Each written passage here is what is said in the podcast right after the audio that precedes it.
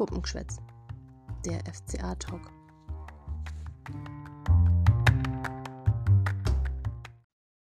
Hallo und herzlich willkommen zur vierten Folge unseres Podcasts Puppengeschwätz. Heute mit einem kleinen Vorbericht zur morgigen Partie gegen die TSG aus Hoffenheim. Wir sind schon ganz gespannt und sind ganz aufgeregt, denn endlich können wir sagen, die Rückrunde geht wieder los. Auf geht's FCA, kämpfen und siegen, zeigt's, was in euch steckt. Ja, dann starten wir doch direkt mal rein. Und zwar, ja, Pepi, Pepi, Pepi. Der Pepi Hype Train in Augsburg ähm, war lange zu hören die letzten Tage und jetzt steht endlich mal wieder das Sportliche ja, im Vordergrund, also das Sportliche auf dem Platz und wir freuen uns alle sehr, dass das Warten über die Feiertage ein Ende hat. Jetzt ist meine Frage, Birgit, ähm, wir haben jetzt viel gehört von den, ähm, ja, dem Rekordtransfer des FCA. Aber wie sieht es eigentlich personell bei uns aus? Corona hat die Bundesliga fest im Griff und auch beim FC Augsburg hat es leider zugeschlagen, weil unser Ersatzkeeper Thomas Kubek wurde positiv getestet und kann am Samstag in Hoffenheim nicht dabei sein. Ihn vertreten wird Daniel Klein, der zwar auch in Quarantäne war, aber seit Mittwoch zurück auf dem Platz ist. Das gleiche gilt auch für unseren Dorschi. Auch er war in Quarantäne, aber seit Mittwoch steht er wieder auf dem Trainingsplatz und man kann mit ihm am Wochenende rechnen. Gleichzeitig fit ist auch wieder Felix Udukai, was sehr, sehr gut und auch sehr wichtig ist, weil Reese Oxford wird gelb gesperrt fehlen. Er war auch Corona-positiv, ist aber mittlerweile auch wieder aus der Quarantäne draußen.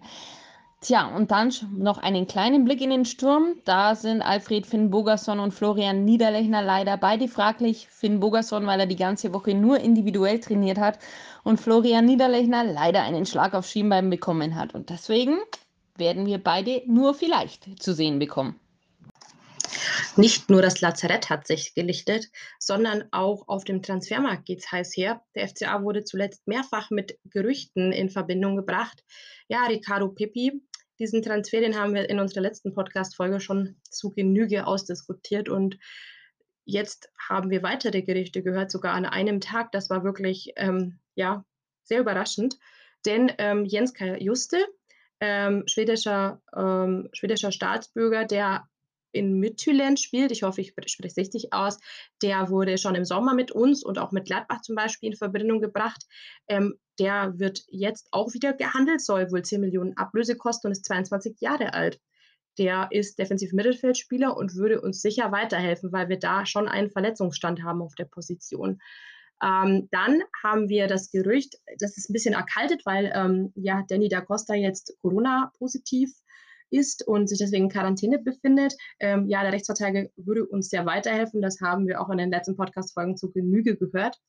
Ja, dann wurde noch ähm, ein Stürmer namens Castagnade mit Nachname, der zu, vereinslos ist, aber zuletzt bei Tiraspol gespielt hat in Moldau, ähm, mit uns in Verbindung gebracht. Der ja, könnte uns vielleicht im Sturm noch weiterhelfen, weil Finn Bogasson und Niederlechner wohl immer noch nicht fit sind. Also ähm, Birgit hat ja schon berichtet, was mit den beiden derzeit los ist. Ja, und ähm, dann haben wir natürlich noch Kevin Vogt von unserem Gegner Hoffenheim, der uns sowohl in der Abwehr als auch im defensiven Mittelfeld weiterhelfen konnte. Ja, auch hier versucht der FCA anscheinend alles, um den an den Lech zu lotsen. Aber Hoffenheim will seinen Abwehrchef natürlich eigentlich nicht abgeben und schon gar nicht in der Winterpause.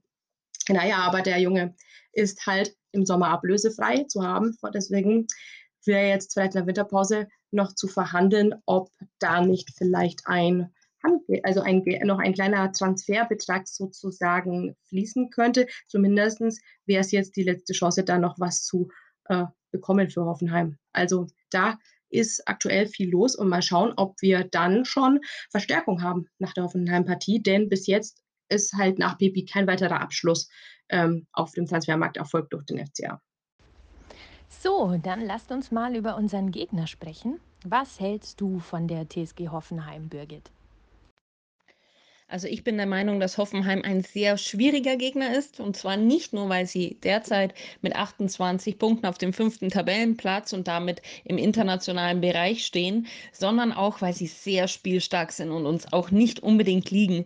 Das sieht man auch daran, wenn man die letzten fünf Auswärtsspiele in Sinsheim anschaut. Da hat der FCA leider nur einen Sieg zustande gebracht, zwar auch zwei Unentschieden, aber gegen Hoffenheim tun wir uns eigentlich immer schwer. Besonders aufpassen muss man eigentlich auf Kevin Vogt, der einen sehr, sehr guten Spielaufbau zustande bringt. Das heißt, da gilt es für mich, früh zu stören, den Spielaufbau zu unterbrechen. Und dann muss man aber gefühlt auch auf alle anderen gucken, weil von bisher 35 Toren haben 16 verschiedene Hoffenheimer getroffen. Und das ist doch ein sehr starker Wert. Ja, da kann ich mich sie einfach auch nur einschließen, Birgit. Also ich habe ähm, Hoffenheim auch immer als ekligen Gegner so in Erinnerung und ja, die haben uns ja auch eine empfindliche Auf Auftaktniederlage zum Hinrundenstart in 2021 beschert. Das fand ich persönlich ähm, sehr bemerkenswert, weil man hatte ja Hoffenheim auch irgendwie so als ja die eigene Kragenweite ähm, auch eingeordnet und die haben ja dann auch kein, ja, keinen richtigen Lauf gehabt, aber sind trotzdem jetzt auf äh, in, der, in der Top 6 zu finden der Tabelle. Das ist für mich bemerkenswert. Und wie gesagt, da, da sind so viele Spieler so torgefährlich und jeder kann da eigentlich ein Tor machen. Das finde ich bewundernswert. Und ja, ich kann mich halt nur an Vorlagenkönig ähm, ja, Grammaric erinnern, der ist immer gefährlich. Oder auch an Flankenkönig, der so ein bisschen an Philipp Max erinnert. Ähm, hier äh, den Raum, an den waren wir ja auch mal interessiert. Oder der hätte uns auch ganz gut auf links zu Gesicht gestanden. Ich muss sagen, ähm, Hoffenheim hat wirklich einen tollen Kader. Ja, und äh, mit uns wird natürlich äh, ja, Kevin Vogt in Verbindung gebracht. Und da wäre für mich halt die Frage, Franzi, was denkst du? Wäre da was für uns? Ja, von der TSG aus Hoffenheim erwarte ich, dass sie auf jeden Fall ähm, an ihre Erfolge aus der äh, Hinrunde anknüpfen werden. Sie waren ja, ähm, glaube ich, in den le letzten sechs Spielen ähm, ziemlich gut dabei, haben Siege eingefahren und ich denke, das wird die Messlatte werden auch für den Rückrundenstart. Insofern ähm, wird es vermutlich ein sehr offensives Spiel ähm, von den Hoffenheimern. Ähm, Nichtsdestotrotz äh, muss natürlich hinten raus auch gut verteidigt werden, unter anderem ähm, eben auch mit äh, Kevin Vogt, der ja für uns auch schon mal gespielt hat. Und natürlich hm, würde ich den äh, sofort einfach einsacken und mit nach Augsburg nehmen. Ähm, allerdings stehen die Chancen ähm, da im Moment leider nicht mehr gut, weil ja, glaube ich, schon dementiert wurde, dass es da ähm, Erfolge zu verzeichnen gibt für den FCA. Wobei man da auch sagen kann, dass ähm, ja das Dementi dann etwas unterschwellig erfolgt ist, wenn es überhaupt erfolgt ist. Ähm, ich weiß, dass ähm, Hoffenheim seinen Abwehrspieler sehr gerne ver, ähm, ver, ja, halten würde. Ist ja auch ganz klar, der hat ja die Hinrunde wirklich gut gespielt. Und ähm, Weinzel hielt sich heute ähm, in der PK zum Spiel gegen Hoffenheim sehr bedeckt. Ähm, ein klares Dementi gibt es nicht, aber ich glaube, dass ähm, ja einfach aus der Warte heraus, dass Hoffenheim ähm, ja so ein Abwehrspieler jetzt auch nicht einfach mitten der Saison irgendwie abgibt, wahrscheinlich. Ähm, das, und, und dass er wahrscheinlich jetzt auch ein Gutverdiener ist und vielleicht auch noch ein bisschen Transfersumme oder Transfersilber kosten würde, wahrscheinlich dann eher unrealistisch ist, obwohl wir es natürlich sehr gerne hätten, dass er zu uns kommt leider. Aber es ist ja nicht ausgeschlossen, weil so ein klares Dementi war es ja tatsächlich nicht so ganz. Bei einem Vorbericht dürfen natürlich auch Tipps und Prognosen nicht fehlen. Franzi, was denkst du denn? Wie geht das Spiel aus? Ich tippe ein knappes 1 zu 1. Ich weiß, da spricht ziemlicher Optimismus aus mir. Es wird unfassbar schwer werden. In Hoffenheim auch noch. Aber ich glaube, der FCA ist jetzt auch angesichts der aktuellen Ereignisse bis unter die Zähne motiviert. Und mit ein bisschen Glück könnten wir das auf jeden Fall schaffen und könnten auf die Art und Weise gut und mit Erfolg in die Rückrunde starten. Ja, Franzi, ähm, dem kann ich mich eigentlich jetzt gerade nur anschließen. Das ist voll langweilig, aber ähm, ja, irgendwie sind wir da anscheinend mal wieder auf einer Wellenlänge und 1 zu 1 ist irgendwie auch immer unser Glückstipp, habe ich so gehört und mitgenommen. Deswegen, also ich würde jetzt gerne eigentlich euphorisch ähm, zur, zum Auftakt der Rückrunde sagen, wir gewinnen es 2 zu 1, aber ich glaube tatsächlich, dass wir uns ein bisschen reintasten müssen in ja, die Rückrunde nach der kurzen Winterpause und deswegen tippe ich eigentlich auch auf ein 1 zu 1. Birgit, bist du dabei und tippst auch auf ein 1 zu 1 oder gehst du anders? Gegen Hoffenheim tippe ich mein obligatorisches 1 zu 1. Und zwar hat uns das in der Hinrunde ziemlich viel Glück gebracht, wenn ich das getippt habe. Und zweitens wäre ich mit einem Punkt in Sinsheim definitiv zufrieden. Aufstellen würde ich persönlich folgendermaßen: Kiki im Tor, dann eine Viererkette mit Iago, Udokai, Chovelo und Gumni. Auf der 6 Moravec und Dorsch.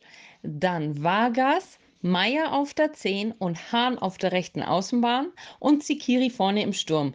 Ich glaube aber persönlich, dass Markus Weinziel nicht so aufstellen wird, sondern er wird beim 4-4-2 bleiben, wird eine Doppel-6 mit Dorsch und Meier spielen lassen und Caligiuri auf der rechten Außenbahn hinstellen und eine Doppelspitze mit Zikiri und Hahn bilden. Jetzt würde mich aber doch mal eure Meinung interessieren. Glaubt ihr, dass Ricardo Pepi gleich von Anfang an ran darf? Oder drückt man da so ein bisschen jetzt auf die Bremse und nimmt den, um so den Druck auch von ihm zu nehmen? Also ich denke, unser Neuzugang, der ja die letzte Woche sehr große Prominenz erlangt hat in Augsburg, seit er da ist, seit Montag, wird erstmal nicht spielen, denke ich. Ähm, er wird mitfahren, er wird mit den anderen Ersatzspielern auf der Bank mitfiebern. Und je nach Spielverlauf, denke ich, wird er am Ende vielleicht eingewechselt werden, um sich akklimatisieren zu können im Spiel äh, mit den anderen Mannschaftskollegen. Aber wie gesagt, ich glaube, es ist abhängig vom Spielverlauf. Also entweder, wenn wir schon so heillos hinten liegen gegen Hoffenheim, dass es die letzten sagen wir mal, fünf bis zehn Minuten auch nicht mehr äh, rausreißt. Oder äh, wenn wir vielleicht überraschenderweise ja ähm, ein gutes Ergebnis erzielt haben. Ja, dem gebe ich dir recht, Franzi. Also ich glaube auch ehrlich gesagt nicht an ein ähm, Startelfdebüt direkt. Einfach nur, weil man gesagt hat, man nimmt den Druck von dem Jungen. Der ist ja auch erst 18. Und äh, das hatten wir auch gesagt, dass wir denken, dass der in der Rückrunde uns noch sehr helfen wird. Ähm, der ist ja auch schon nachweislich torgefährlich gewesen in der MLS. Und soll er sich erstmal an Land und Liga gewöhnen. Und ich denke, dann sehen wir noch schnell genug sehr viel von ihm. Ähm, ja, und ich bin jetzt sehr, sehr gespannt auf das Spiel gegen die TSG Hoffenheim und fiebere dem morgen jetzt auch schon total entgegen. So, das war's dann heute wieder von uns. Jetzt muss der FCA morgen auf dem Platz in Hoffenheim nur noch zeigen, was er kann. Wir wünschen uns natürlich alle einen Sieg. In diesem Sinne, schönes Wochenende euch und nur der FCA.